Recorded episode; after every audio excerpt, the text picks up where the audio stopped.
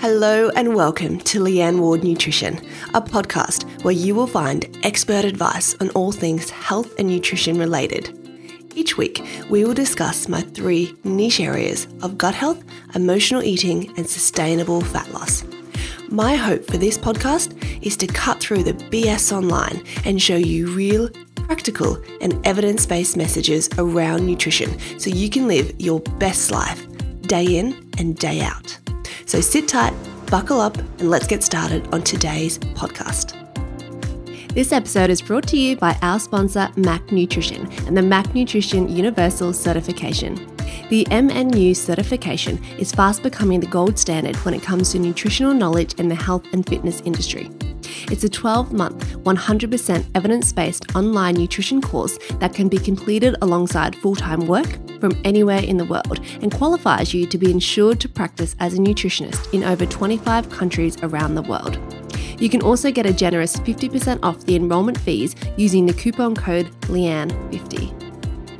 This week's podcast episode on postnatal and infant nutrition is with registered nutritionist Rhiannon Lambert, who has a bachelor degree in nutrition and health and a master's degree in obesity, risks, and prevention.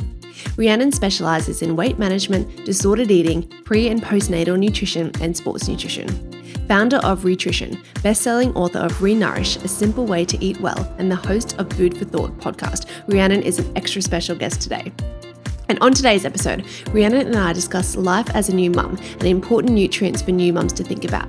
We chat about multivitamins and supplements, your water intake, breastfeeding and supply tips and tricks, formula recommendations, the midnight munchies, the importance of the first 1000 days, and the latest advice on allergies and gut health for bubs. So, grab a pen and paper, and I really hope you enjoy this episode. And if you do, please take a minute to leave me a positive rating or review. Welcome to the podcast, Rhiannon. I am so excited to have you on today. Oh, hi, Leanne. Thank you so much for having me. What a treat. The pleasure is all mine. I've been a long follower of your own podcast, Food for Thought, and I was very honoured to be featured on there a couple of weeks ago. So it's a real treat to have you on um, the Leanne Ward Nutrition podcast today. So thank you for joining us. Oh, no, absolute pleasure. I mean, it's not every day I get to speak to somebody on the other side of the world. It is who's into the same things as I am. Exactly. And we were just chatting before we jumped on about how, how lockdown's been going. I mean, the UK is in a really exciting time. Things are opening back up. You guys can go to restaurants and pubs. That must feel quite exciting after, I mean, you guys had a really tough year, year and a half, didn't you? Uh, yeah. I mean, I, I, think so has everybody, really. Um, I know we had a particularly high death rate at one point and I think we're very fortunate now. We're very fortunate to have the vaccines, but how we decide to gain more freedom is very debated at the moment over here. You know, there's lots of pros and cons to freedom at the moment with COVID still floating around because just because our country is vaccinated doesn't mean everybody else is. And there's a lot to consider, I think. Yeah, there definitely is. So luckily we've got some experts worldwide who can hopefully guide us all in the right direction. I think Australia is where a far bit behind where the UK is in terms of its vaccination rates, but I do hope we'll get there towards the end of the year. oh, I hope so for you guys. It, it, must be, yeah, just so hard. You just want to be able to go somewhere else. And um, I mean, we haven't travelled abroad yet. I don't think there's some countries that you're allowed to, but I'm waiting until everything's a bit safer a lot of risk, isn't there? There is, yeah. Yeah. And especially with your bub, who Zachary's what, he's one now. How was the first year of motherhood? How did you find it? I mean, what a question. Yeah, he's he's one. So for any mums listening, he's 14 months now, and it's a phase of rapid change. You feel like your baby hits one and then suddenly overnight. In my case, he started walking instantly. He's a toddler. It's it's crazy. But the last year, I mean, having a baby in the height of COVID, April 2020 for us, was pretty scary, to be honest. I was processing this yesterday. I have a lot of feelings of grief and just sadness over what should have been to become a mum. You know, my family didn't meet him. My husband didn't meet my his own son for five days because he wasn't allowed in the hospital. So I know for lots of mums listening, they're probably in a very similar situation. If you gave birth around March to, I'd say, yeah, June time last 2020, restrictions. Nobody knew what was going on. Nobody knew what COVID was or how it worked. So it was, I, let's say it's an interesting year. We've had a lot of one on one time, which is one plus. It's been incredible.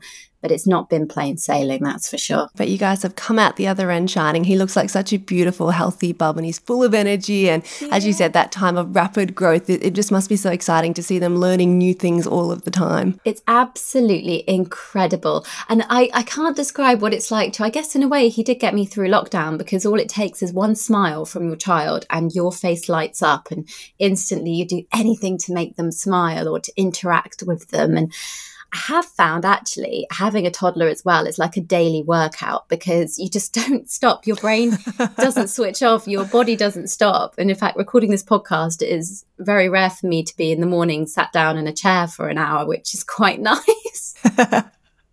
oh, it's an incidental workout in itself, isn't it, having a toddler? it is 100%. And you have to watch them like a hawk it's just the little things they discover. He's discovered the broom now and sweeping and uh, housework, which is so interesting. He just loves picking up a broom and just pushing it around the room. It's really cute. It's very cute.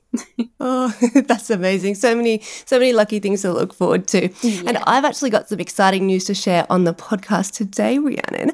I'm actually pregnant as well with my first baby. Congratulations! Oh my goodness, how many weeks are you? Thank you. Um, we just hit 16 weeks, so very exciting. And oh you're the first person I've really told Rhiannon in the social media space. We haven't done the announcements yet, so I oh. thought I really want to share this with my podcast family first.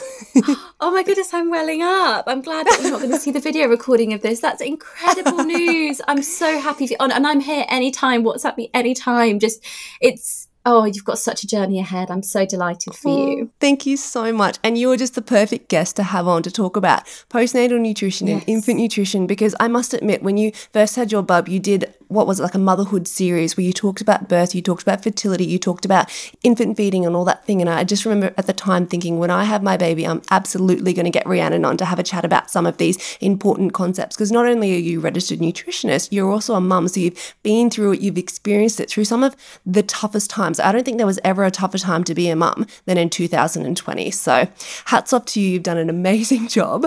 And I'd love to kick off the podcast by asking you about we've talked about fertility on the podcast, we've talked about being pregnant on the podcast and nutrition for pregnancy. So, really, what I want to focus on with you, Rhiannon, is that postnatal nutrition and even just that little bit of infant nutrition. So, for our new mums out there, what are some important nutrients that we can start with that we'd like to focus on after birth? Are there any sort of top two or three nutrients that come to mind that new mums really should be focusing on? When you're thinking post birth, there's quite a a few different things that you really need to be aware of, especially iron is a huge one. You've just given birth. You will have pro- I don't want. Do you know? I want to say the right thing, knowing that you're pregnant as well. It's just, but the reality. Don't want to scare me too much. no, but you will lose a bit of blood. Um, there's that yes. inevitable factor. You will need as much energy as possible. It makes sense that you try and get good nutrition in the minute you've had the baby, but you may also be feeling very nauseous. You may not have an appetite. There's two camps here. Your appetite will either spike when you've had a baby, or it will completely decline. And even if you're in that decline camp, you need to get that energy in because it's going to help with your milk production that's going to come in within, you know, around that three to five day area. There's a lot to think about. So I'd say really try and get iron in. And it doesn't mean you have to eat red meat post birth. If you don't eat meat, it's totally fine. As Leanne's probably discussed so many times on this podcast, there's loads of plant based sources, even dried fruit, which is a wonderful snack to have actually when you're on a hospital ward, if you've gone into hospital or if you've had your baby at home, because it's easy to get in, it's quick, and you'll be able to get that iron from things like dried apricots, dried figs, that that sort of thing. So I'd say iron carbohydrates, just a big macro rather than focusing on small vitamins and minerals. You need as much glucose as possible. Your chances are you'll be sleep deprived straight away.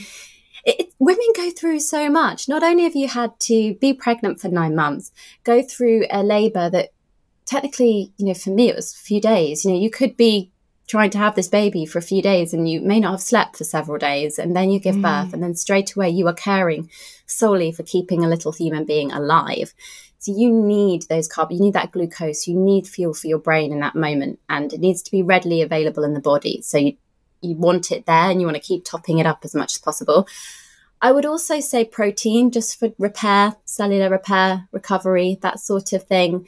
But really, it's just getting those meals in. It's getting somebody, if you're lucky enough, to cook for you or have your freezer at home stocked with um, some good frozen meals ready to go.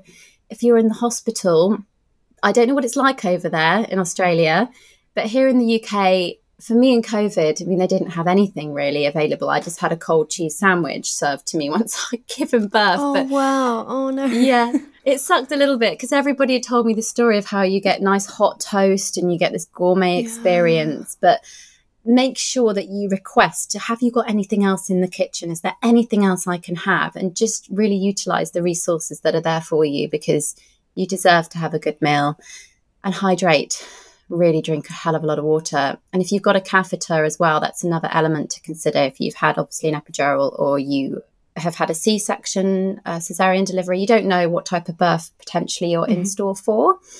Either way, hydration is going to play a huge role, um, especially for helping with your bowel movements as well. Um, after a birth, that, that's a very long-winded answer to that short question.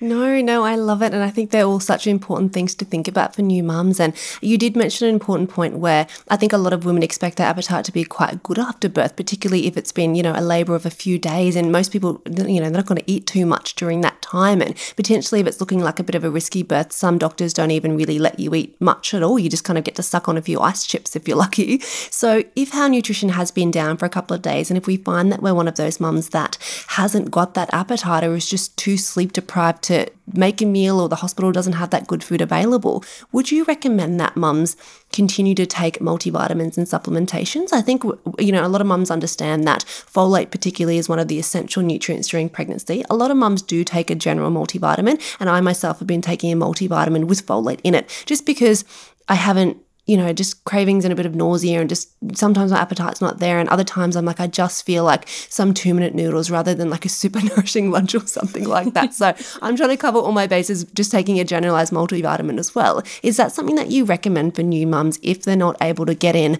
gold star nutrition directly after birth or in the few months post birth? I mean, to be honest, uh, for 90% of mums, I would recommend they continue to take vitamin support. I took a Mm, breastfeeding multi uh, vitamin the minute that I'd given birth. I switched because you can buy pregnancy ones and post birth ones. And I think the only amount that changes ever so slightly in there is the levels of your smaller nutrients. So folate will stay the same. And that's what people don't realize. You actually need the same amount of folate. Calcium increases in the third trimester, and that will continue as well forwards in your um, breastfeeding multivitamin as well you've got to be careful as well. So you don't want to be taking, I don't know, your vitamin D supplement and taking a multi that contains, you know, vitamin D as well. You've got to be really, really careful what you're doing post birth. And then some medications, always check with your doctor in the hospital because if you've had an epidural or you've been on another type of medication or you're on antibiotics post birth as well, there's lots of different things that you have to be careful of. If you're into herbal type supplements, please always check because some can interact heavily, as you know, with medication. And then there's also the element to consider, I, I think, that if you are, you know, you're on antibiotics, perhaps consider probiotics as well at the same time to pack some in your suitcase. That's what I did. And I was on antibiotics for eight days post birth, something that I was actually not happy about at all, obviously, but I had to do what's best for me and my child. But I knew the impact that can have on my um, my baby. So to support the uh, diversity in the gut microbiota from day dot, just make sure that you do what you can. Energy is tough, and I remember Mm. throwing up during my labour as well. My husband's like, "You haven't eaten anything," and he gave me this green smoothie. It's such a nutritionist thing to have. Like, have this because I'd packed all these, you know, super duper healthy energy things in my bag. I took one sip and it all came back up. So it is Mm. hard to keep things down, and that multivitamin might be a little bit of a savior for you. Even if you can just eat crackers after the day of birth, have that multivitamin. What a great tip. And I think that that's something, you know, all mums will pack the hospital bag and we've got the diapers, we've got the onesie, we've got, you know, maybe some maternity pads. But how many of us think to put our multivitamins and our probiotics in that hospital bag as well? So wonderful tip there. I love it. And, oh, and a big touch on- water bottle. Sorry, I should have said a mm, big water yeah, yeah. bottle because they don't give you those in the hospitals. You have to walk maybe to the water machine yourself, and they only have tiny cups. So to encourage ah, you to drink, How frustrating.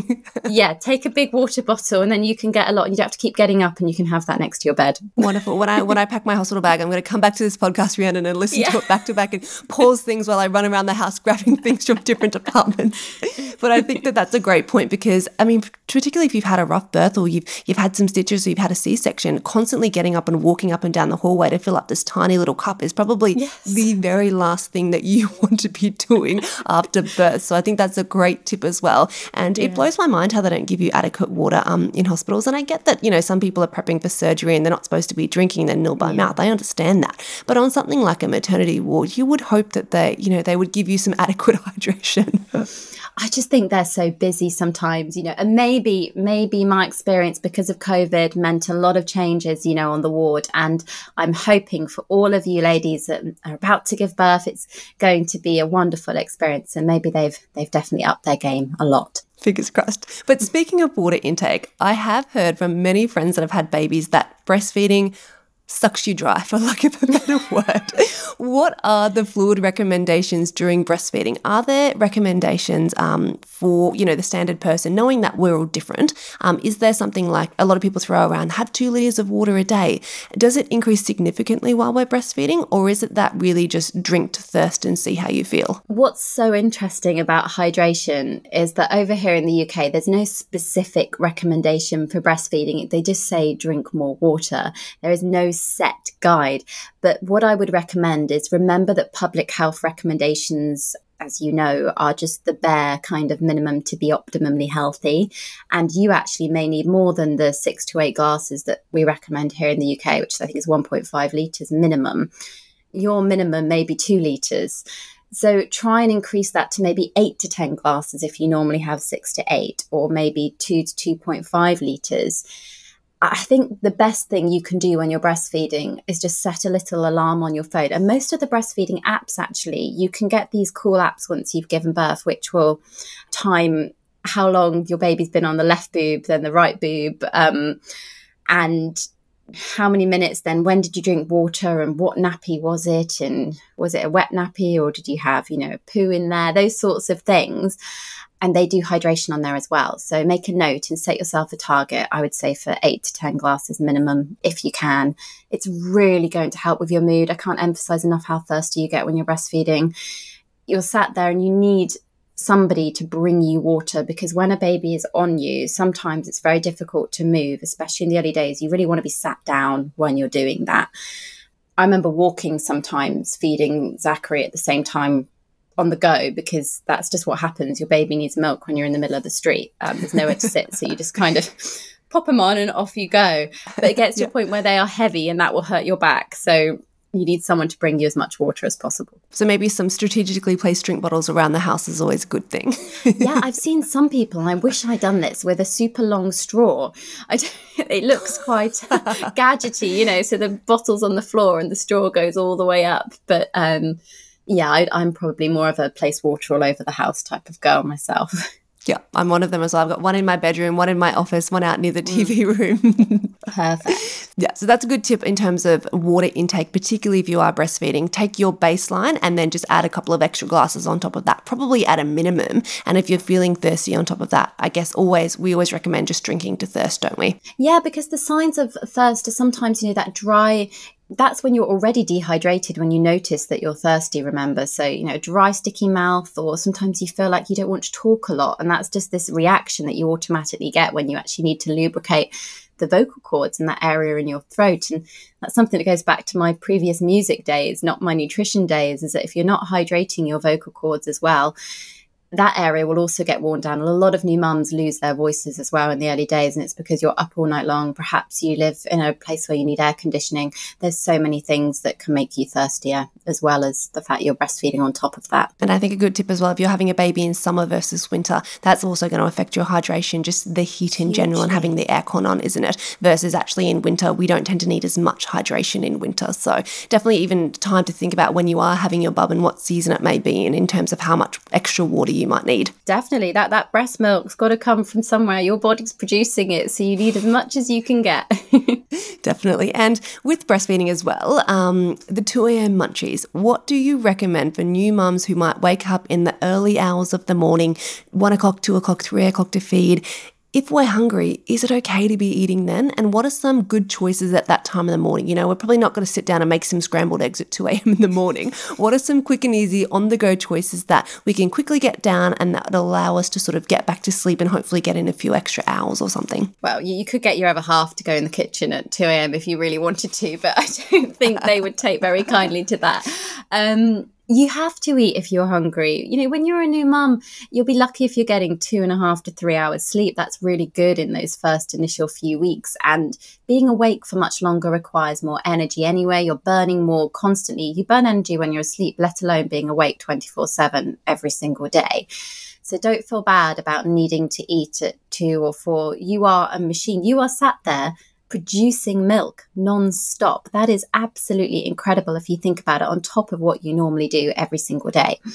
Some things to definitely avoid would be raw, uncooked foods, especially in the middle of the night. It's not going to do your digestion any good to be eating something like that. And you want something again with fast releasable energy.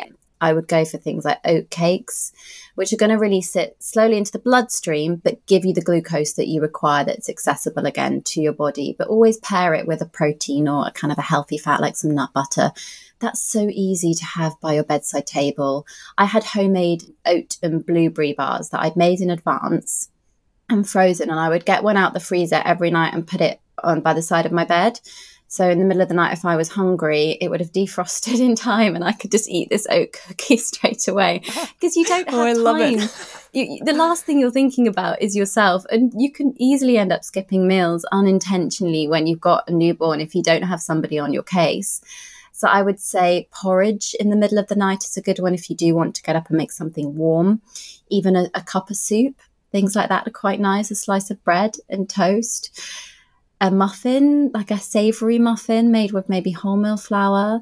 Um, again, boiled eggs are easy to do in advance, but for some people that might not be a great choice. And that depends if eggs suit your digestion or what you've got going on. And if your bowel movements are still quite slow, so a lot of hospitals will try to give you laxatives once you've had a baby. I remember with me, they, they just went round and like, here, take this home with you just in case. And I was pretty adamant I didn't want to take laxatives and I, I didn't, thankfully. But a lot of you, it might be really helpful to do that. But equally, if you want to try and not do that, you need to get the fiber in. And yes, that means snacking absolutely. a lot on the fiber content types of foods.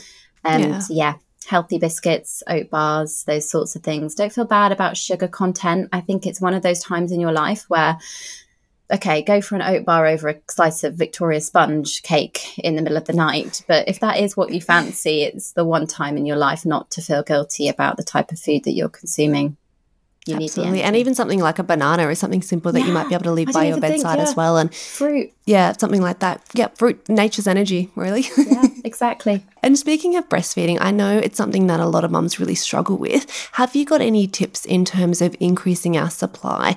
Because I know a lot of mums, particularly in the early days or as those babies go through those big growth spurts, they just feel like they're not uh, producing enough milk. And I know that does come down to intake and hydration as well, doesn't it? This is a really interesting one. And I was actually doing a lot of research on this for a book I'm currently writing. And it's very mixed, the evidence, when it comes to diet and the quantity of breast milk. Now, we know the basic fundamentals are grounded in science that if you get enough calories in, you're getting the energy in, you will be able to produce enough milk. And if you're under eating, it is going to impact your milk supply just as much as if you're dehydrated. But there's some foods that you'll see and supplements and items like fenugreek that are mentioned that are supposed to um, increase your milk supply. And again, there are studies for and against that. So there's no harm trying that actually. It's not going to interfere with anything.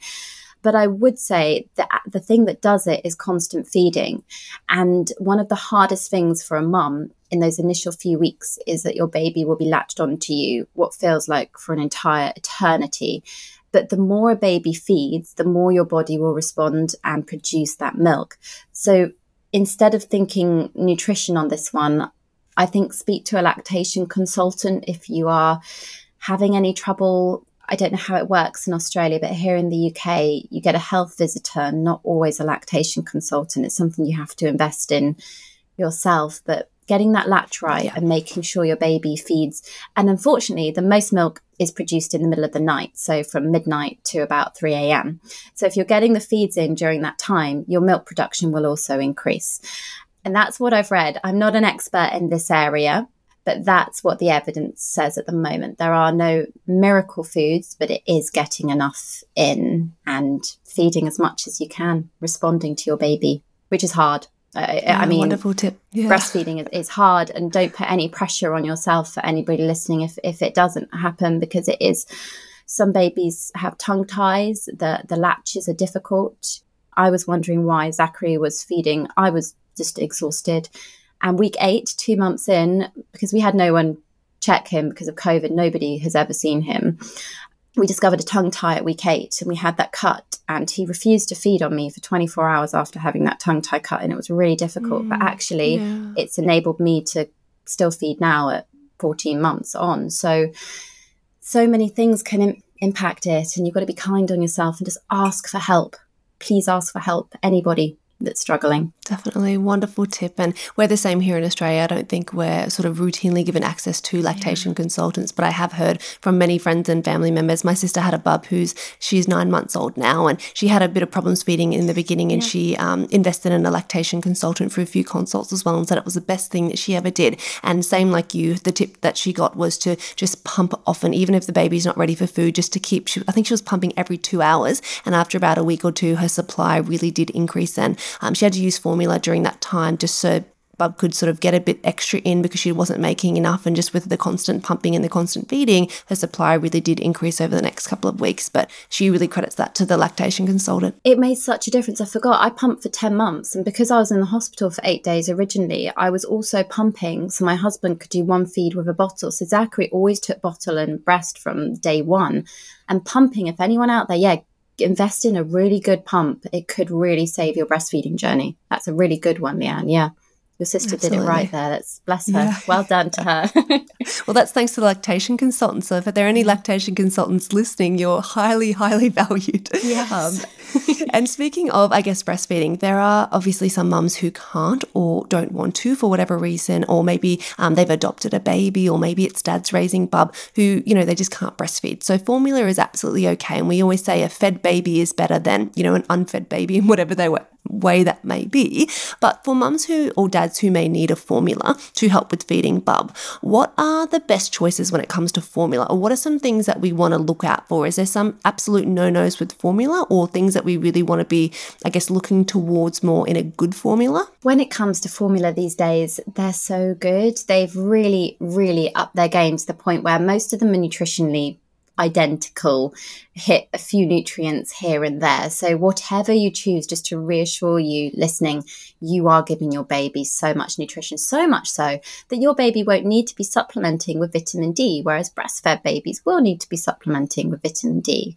So, it does provide a whole host of nutrition. And I think it depends on the type of formula you pick. So, you can get a powder and you can get the ready made liquid formulas. So, there's not really that much difference between the two apart from the packaging. Definitely over here in the UK we are taught when we study study this area that it depends on the base that it's made with. So if it's a cow's milk or goat's milk base of course some babies also may have cow's milk protein allergies. So it's really difficult because most parents notice that after they've been feeding their baby, you know, cow's milk formula for quite a while because it's the go to. So perhaps if you are formula feeding and you're about to start your journey, invest in a dairy free and a dairy one and start with the dairy just so you've got something to switch to. And some babies don't like the taste of some. And it's really interesting how nutritionally they can be identical, but your baby will take a preference to one make over another make. But in the UK, it,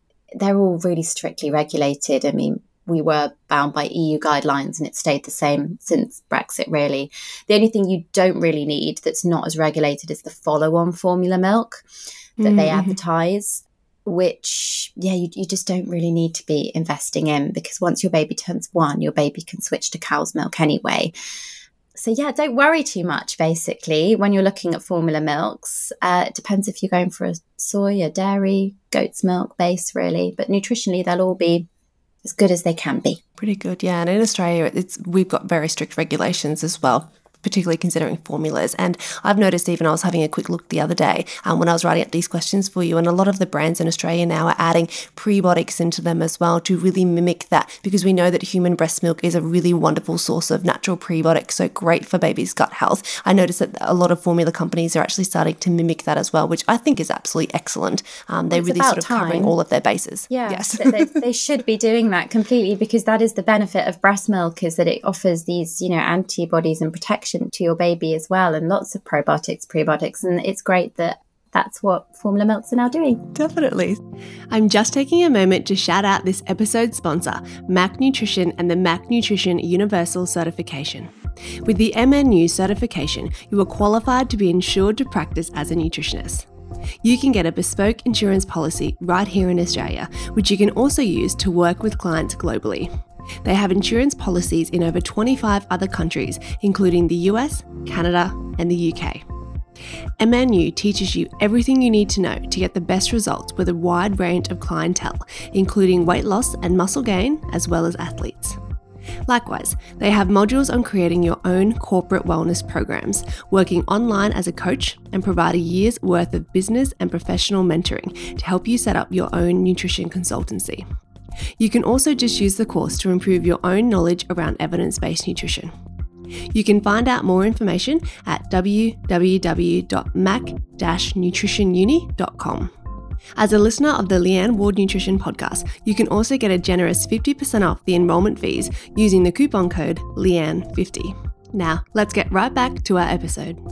So, it's changing, I guess, track now and thinking a little bit more about alcohol and a drink. Can new mums safely enjoy a drink, and how many is too many? I can't imagine there are new mums out there going on big weekend benders, but could we have two glasses of wine if we're out at a dinner party with friends? Would that be considered a little bit too much if we are breastfeeding? So, it takes around two to three hours for a glass of wine to leave your system. Um, so, it is best to kind of time it. If you're formula feeding, then the one plus is you don't have to really worry about this. But if you are breastfeeding, I would time it and wait a few hours before breastfeeding your child again. So maybe once you've just come off one feed, you could have a glass if the time gap is big enough. Um, so in the early weeks, I would actually not recommend it, to be honest. It will be in the system um, because you will be feeding so frequently in those first few weeks. But like you said, I don't think anybody is desperate to just suddenly crack open a bottle as you know you're sleep deprived and everything's um probably the last thing you're thinking about. yeah.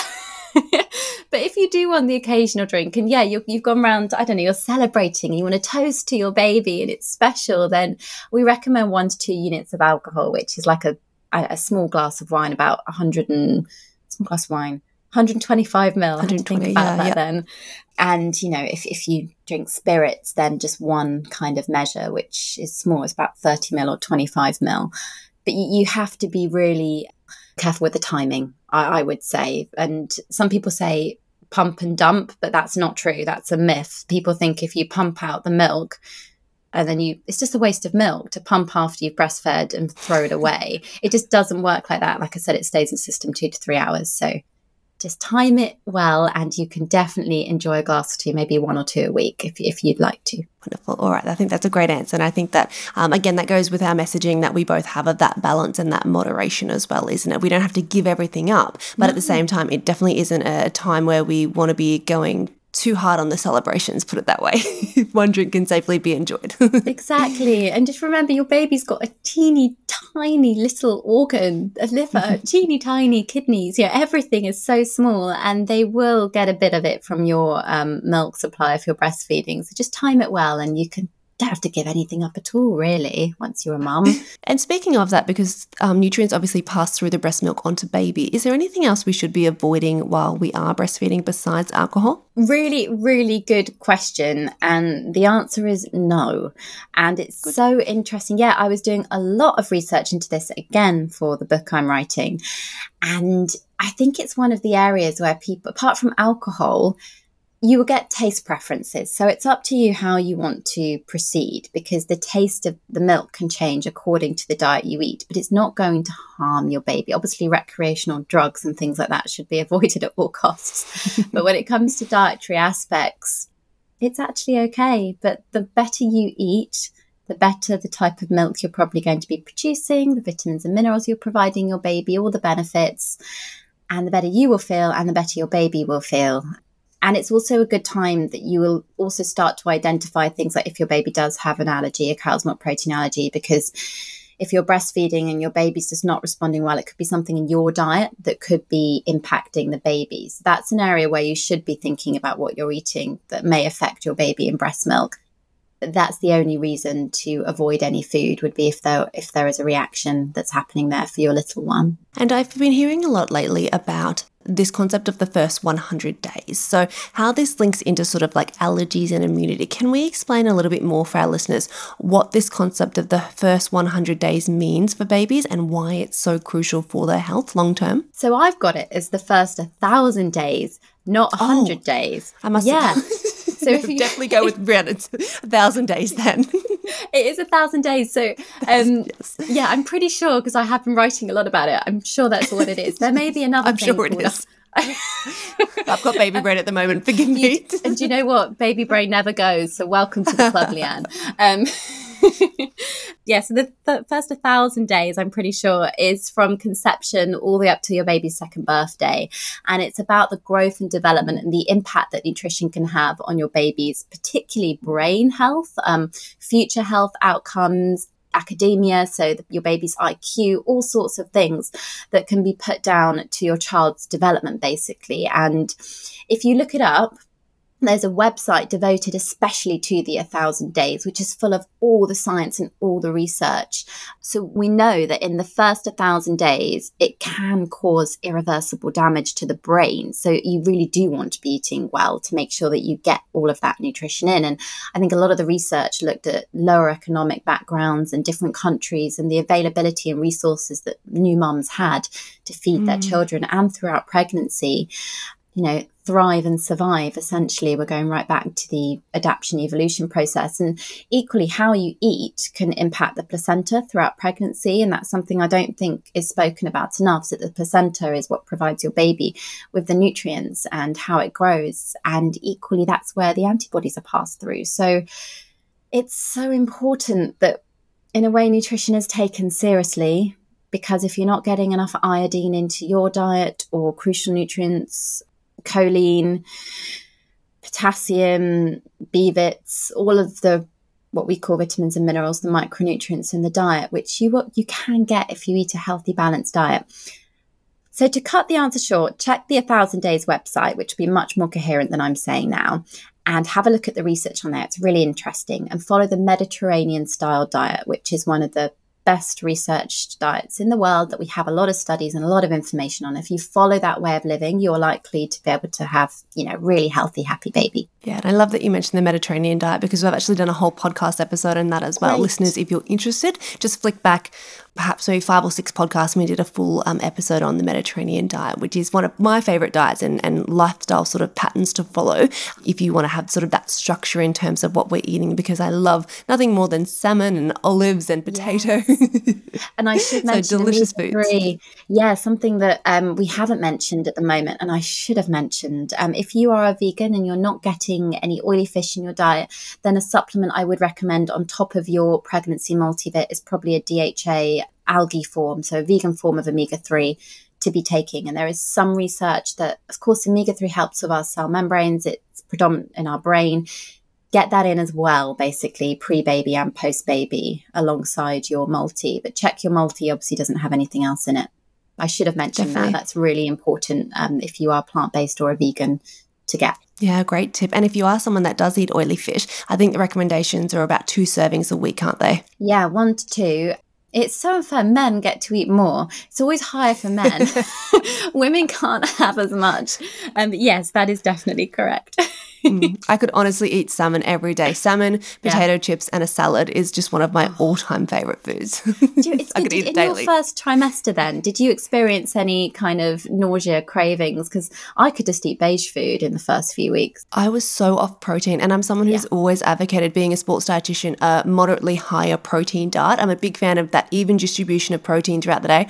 I couldn't look at protein, not a protein powder, not chicken, not eggs, and eggs on toast is one of my favorite things to eat for breakfast. I was white carb girl for I think the first 14 weeks. I was terribly constipated as well. Could barely get that fiber in. Was taking psyllium husk, you know, multiple times yep. a day. Yep. I just could not look at protein, and I'm really thankful now. Week 16 and the last sort of few weeks, it got a lot better in the afternoon, nighttime. So I was mostly having a pretty good dinner most days. It was the breakfast and the lunch that I really struggled with. But yeah, protein for me, I did actually take um, omega 3 supplements for the first little while, but I've stopped taking that now because I'm actively able to get in my two serves of salmon a week, which I am so happy about. Pregnancy can change your entire, um, I've got many clients and myself included my entire eating philosophy and way I eat has changed since pregnancy, and I can't eat how I used to before pregnancy now. Strange how your body suddenly is completely different. It's amazing. Yeah. Yeah, and I must admit, I was lucky enough that I didn't experience too much nausea, but I did have just that funny metallic taste Ooh. in my oh. mouth where, like, coffee is one of my favorite things in the entire world. I get so much pleasure from my morning coffee, Rhiannon. Could not drink coffee for months and just, it's only just started. I can have a weak iced latte at the moment, and that's probably about it. But just that metallic taste in my mouth, nothing could get rid of it. And oh, it was awful. and it's just sort of How slowly could we not mention caffeine, Leanne, as well? caffeine is one of those items in breastfeeding as well that is something you need to keep to yes. 200 milligrams maximums because it does go through the breast milk. You do not want your baby getting any caffeine. So just you've reminded me baby brain, as I said, is just terrible. But caffeine is really important to keep a minimum. And remember, it's also in chocolate, it's also in some medications that mm-hmm. you may not mm-hmm. expect. Mm-hmm. I would just recommend sticking to one cup a day if you need to have it and you're pregnant, to be honest. And then, especially when you're breastfeeding, unfortunately, it's exactly the same. You've got to keep the caffeine low. Yeah, I think that's a great tip because, particularly, mums are so sleep deprived that the first thing we're going to look for for a pick me up is a cup of coffee, isn't it? Yeah. yeah. So, any other tips, I guess, to deal with that fatigue if we're sort of limited to that one cup of coffee a day? Yeah, um, get outside. This is when mm-hmm. nature kicks in. You have to get out. So, one advice that I was given actually by a follower on Instagram was no matter how tired you are or how awful the night before has been, start your day and get in the shower every single morning. Just get someone to hold your baby if you have that luxury. Shower and get outside with the pram. Because the minute you do that, you start the day right. Your circadian rhythm, you're setting your clock you will feel more awake and have a lovely herbal tea or you have your one cup and that's it stay really hydrated they are the best things you can do if you sit inside all day long and i know some days i just wanted to do that but i always felt better if i went for a walk just yeah, simple yeah. things. Exercise, yeah, you, those endorphins from exercise as yeah. well. You're getting some vitamin D from the sunlight. Yes. I think just the fresh air boosts your mood, doesn't it? Just the simple fact of being outside is so good for our mental health. So you feel I think that's a so wonderful grotty tip. in those early days. You you know sometimes you can't get that shower in, or you haven't washed your hair in forever, and your skin feels awful. You can't remember the last time you felt like you look good. Your clothes may not fit, and it's so hard. The fourth trimester is the hardest part of the whole thing, in my opinion, and it's not spoken about enough. Everyone's concerned with the baby, quite rightly so, post birth. What about mum? It's so hard. You, you've got to have a support network. You've got to speak to other mum friends in the middle of the night. If you're feeling tired, whinge to them. I'm so tired today. I can't get out. And just that will help you get through. Definitely, yeah. Mental health. Um, you know, I've talked a lot about it on our podcast about mental health, how important it is, and becomes you know ten times more important when you are a new mum because you're not only looking after yourself, you've got this whole new little person to look after as well, which I'm sure is daunting and overwhelming for so many people as well. Yeah. So while we're on this topic, um, we probably should mention just really quickly um, postnatal depression or any support resources that you found that were really helpful through the first sort of few months that you found. Or any support groups online, websites that you found helpful, books even? I mean, I'm very open about the fact that I had a really hard time post birth. Mm-hmm. I developed something called postpartum psychosis for a complete lack of sleep in the hospital. And I was referred to the peri, the maternal mental health team, which is available on the NHS here and probably will be with your hospitals over there too. And I had regular counseling up until about six months after having the baby and a birth debrief. It's really important to have your partner or somebody else as well know the signs of depression, postnatal depression, and look out for key moments when your mood is going to change. When the milk comes in, it's notorious. Some people don't notice it, but for a lot of women, the day the milk comes in, you feel so low. And if you can't pick that back up again and you stay stuck in that cycle, it's so important to reach out for help. If you feel extremely lethargic more than normal, the thing about postnatal depression is it's very hard to decipher what's recovering from birth or a traumatic birth versus you have depression because the signs and the things to look out for are so similar. And I'm a nutritionist, not a psychologist. So just this is only from my personal experience, but it's very hard to get picked up on because everybody is focused on the baby and all you care about is the baby. But you have to look after yourself. So the services that I found really useful were available with the hospital. But for anybody looking, there are lots of charities. In the UK, we call it Mind. There are charities called the Samaritans. And in Australia, I'm sure there are helplines that you can call as well. But just knowing that you're not alone, I think, is a big part of it as well. You can get treatment, you can get better from those sorts of things. And I still have therapy that I choose to have now because my anxiety is just so high since having Zachary that I get flashbacks to the COVID times and the fear that I had when I had him. I find it difficult to talk about. I still well up, but just so everybody knows, it it shouldn't be a taboo women's mental health it's huge after having a baby. And there are there are people that can help. Yeah absolutely. And thank you so much for being so open and honest about that. And i really do encourage everyone to go and listen to rhiannon's podcast food for thought particularly if you're interested in the pregnancy postnatal nutrition area. Rhiannon did some wonderful podcasts with some world-class experts. She did a whole series of them. And i'm sure that you did one around postnatal depression as well did yeah, you? did. Yeah, yeah, a whole one. Yeah, and I talked about my birth story as well, which I just wanted to be honest because I felt that I'd done hypnobirthing and all these wonderful things, and I didn't spend enough time looking at what potentially could happen if it didn't go to plan. And mm-hmm. that was my downfall in a way. I'm such a motivated person. If I want it to be this way, I thought I'm going to have this home birth. I'm going to be in the pool. It's going to be perfect because that's what I do. I manifest things, but you can't manifest your birth in that way.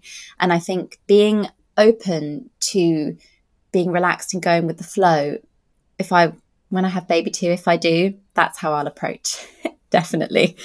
And yeah, it's um series eight, I believe, on Food for Thought, which is devoted to motherhood for anybody listening. Yeah, and thank you for just being so raw and honest and real with your birth story because I honestly gained so much from it as well. And mm-hmm. I'm the same as you. I'm, I'm going to, I've booked into do the hypnobirthing course, yeah. but after listening to your podcast and your birth story, I'm like you, the type A perfectionist. I want to plan everything out. I want to visualize it. I want to manifest it. But yeah. I'm very much open to the fact that if I need an epidural, if I need a C section for the health of the baby, then I'm allow myself the opportunity to do those things without any stress or judgment or anything like that. So thank you. And that all came honestly from listening to your birth story, oh, Rhiannon. So hats off to you pleased. for that. So thank Good. you. We can't be the only ones, I'm sure, the people that think it will go the way I want it to go. there are more positive people out there in the world, I'm yeah. sure of it.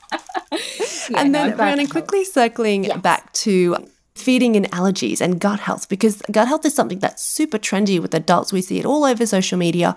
What can we do from our baby's perspective in terms of gut health, particularly if we're mums or dads who haven't been able to breastfeed babies? You know, we were saying that breastfeeding is one of the best ways to improve their gut health in the initial stages. What can we do once bubs are sort of starting to eat and food wise? How can we improve gut health? Because those first, as you mentioned, up to two years are so incredibly important for their development and their immunity and their gut health, isn't it? Hugely. Oh my goodness, it's absolutely monumental. And there are so many things that you can still do. Uh, just to add in as well, please do not avoid certain foods for fear that your baby will gain an allergy. Actually, it's better to eat the foods like peanuts. There's a lot of misconceptions around it. If you consume them in pregnancy, they're less likely to develop an allergy to peanuts as well. So, exposure, exposure to as many foods as you can probably better for your baby. But if we go back on to gut health, if you end up having a C section delivery, you can do something called seeding, vaginal seeding, mm-hmm. which is when mm-hmm. you kind of get a swab and you take bacteria from the vagina and you put it over over the baby. So it's not the end of the world and you don't need to worry too much if they didn't have that vaginal delivery. And then when it comes to being at home, it's all about diversity, new environments. If you have a pet, then that's wonderful. You're very lucky because if you have a dog or I mean, I don't have a pet at home, and I'm very envious of people that do. But there's so much research that suggests that supports your child's microbiome as well. Um, making sure as well that they get to touch kind of um, tap water, even and grass outside, just being in nature as much as possible for your little one. Because in the early days, it's just milk. And if you're on formula, you're probably thinking, well, what can I do? You know, there's nothing else I can do. When your baby has a cuddle with somebody else, they're exposed to new bacteria. The flora, the gut, the flora on your skin as well, the skin microbiome, we forget about that. There's so many different things, and it's all about different um, variety. And there was one study, it was small, it only looked at 120 infants. And I've written it down just so I don't say this as it's the morning here in the wrong way. So they found that in the first year of life, those born vaginally had the beneficial bacteria and fewer harmful bacteria, whereas the ones that were born via C section were more likely to develop asthma or allergies, but caveated with the exposure that that little one had to the environment reduced that risk of getting the allergies and the asthma. So don't keep your baby in your lounge at home for too long. Try and sit outside if the weather's good. Try and get different people to give a cuddle as long as they don't have a cold. Or you do not want your baby getting a cold. Always ask visitors if you are sick or you feel you've got a scratchy throat, please don't come into my home. um, but yeah, basically, there's so much you can do. Skin to skin is incredible. Even that helps with gut health minimize antibiotics if you can. I know I didn't mm-hmm. have a choice, mm-hmm. but um, but if you can, so there's it's not the end of the world. There's lots of hope. Yeah, and there is a lot of research even around um, you know that over sanitization, particularly yes. with you know COVID still around yes. in our population. We're using hand gel like no other. I've had a serious flare of my eczema in the last year just from constantly hand sanitizing everywhere we go. So there is that over sanitization that can negatively affect our own gut health and also babies' gut health as well. So germs are okay. You know we don't want you know our babies licking the floor or anything like that. No. But if they're playing with a little bit of dirt in their hands or a little bit of grass, it's wonderful for their gut health and their, their antibodies and their immunity, isn't it? So let them get out in nature. It's one of the, the best things that we can do for them. Oh, the best thing is seeing your child. So now Zachary's, here, 14 months, is playing and picking up flowers and dirt from the garden and going to sandpits. The local park, at first I was a bit scared because of COVID. You know, people, we didn't know if it was transmitted via surfaces. So mm-hmm. I would disinfect the swing before he sat on the swing and then I'd have to put a plastic sheet down if he went down the slide. And But now we know that that's not the major form of transmission. So embrace the park, embrace those germs and those bugs because they're not all bad. And the best thing about the park is you've got to, you know, most of us have to walk to get there. So you get yes. outside, you get some exercise, you get the fresh yeah. air in, all those benefits like getting out in nature that we talked about before. So it's good for mum and it's good for bub as well. 100%. And just quickly touching on allergies, because you mentioned quickly that the latest research and science shows us that, unless of course the mum is allergic to that food, we actually want to eat all allergens, A, while we're pregnant. And then once we start feeding bub, we actually want to feed them all allergens as well. Unless of course you've given them something like egg or peanut and they did have a reaction, of course, then we'd we'd want to go and get that checked out with a specialist. We wouldn't want to continue to um, introduce and include those foods. But the research really does show us that including all allergens is one of the best ways to prevent allergies long term, isn't it? As early as possible. I, I mean, the weaning process, I would say once you've done the first week or maybe 14 days tops, get an allergen in leave a gap in between days of doing it, maybe two days, two, three days. So try one allergen. It can just be um, pinprick size amount of nut butter mixed into their porridge that morning, or another allergen would be soy. So you could do a teeny tiny bit of tofu or soy milk mixed in that day instead. There are so many. It, it's a teeny amount and make sure when you're testing allergens just for reassurance as well you have somebody with you I remember being so scared introducing allergens with Zachary, and I'm a, I'm a health professional, mm-hmm. and I was thinking, oh my goodness, there's a huge list of what to look out for. There are so many different types of allergies, and if you go to your health trust website, so we or try Tommy's. It's Tommy's Pregnancy Hub, it's called. That's a really good go to for information or early start nutrition. They'll list all the allergens and recommend how to introduce them, and the earlier the better because that's going to help prevent the risk later on. And some children do grow up to develop allergies and then they can grow out of them as well. Just as much as if you discover they have a cow's milk protein allergy, they can go on something called the milk ladder, where they slowly introduce the item itself and over time they rebuild a tolerance to accepting it. But it's important to note lactose intolerances are confused a lot with allergies, and it's important to know allergies are life threatening and you'll get more digestive symptoms with an intolerance. But ask for help.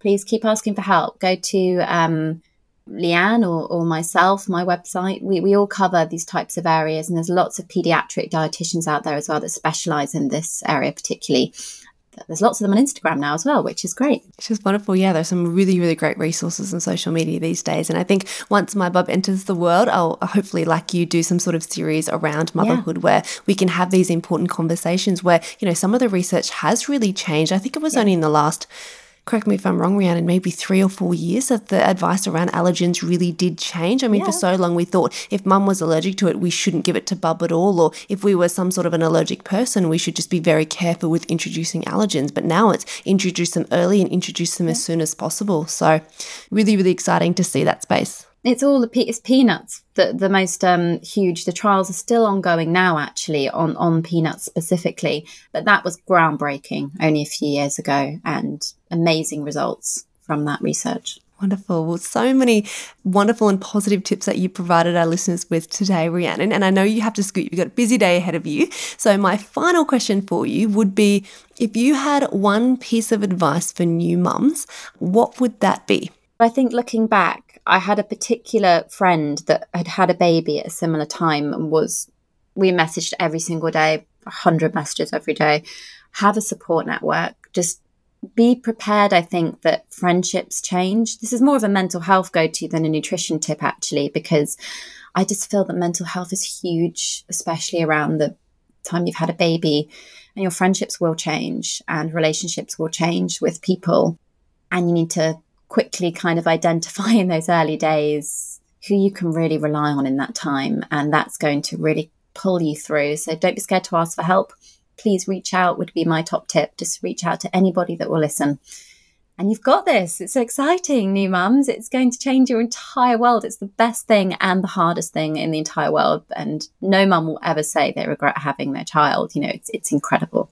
So, congratulations Absolutely. to anyone listening that's going to have a baby. yes, so exciting, so exciting. Thank you so much for all of the wisdom that you provided, all the beautiful advice that you've given our listeners, all the personalized tips as well from your own um, experiences as well. I think that that's so important. You as a health professional, but also as somebody who's been through this before, I thought it was really important to get a guest on who not only has read the research, but actually understands it from a practical sort of implementation perspective as well. So, thank you so much for sharing with us all of your knowledge. And Rhiannon, you have an exciting new book coming out very soon. Do you want to quickly wrap up the podcast by telling our listeners a little bit about that? Oh, yeah, of course. And thank you for having me. It's so important to know that health professionals aren't perfect and we all we all go through real lived experiences as well. Um, so the book is called The Science of Nutrition and it's an encyclopedia of nutrition. Every question we covered, like we've spoken on here, from childhood nutrition, pregnancy, down to diabetes, heart health, weight management, um, every area of science you could possibly imagine in a very visual and informative way. So it's like a Dorling Kindersley books. It's got incredible illustrations we're working on that breakdown of science. But you can pre-order it now um, on Amazon, and it comes out December the 30th. 2021, which is very exciting. But you can just check out Rhitrition on my socials, and hopefully, I can guide you to some form of information there. Wonderful. I love the launch date. That'd be an exciting present for a lot of people to receive as a pre order. So, if you've got partners or hubbies or parents looking to gift you something for Christmas, listeners, that um, pre order from Rhitrition will be wonderful. I can highly recommend it already, even though I haven't read it yet, Rhiannon, because I know that everything you produce is, is top quality. So, I'm really, really excited to seeing that book come to life. Well, congratulations on your pregnancy, Leanne, and thank you so thank much you. for having me. thank you so much.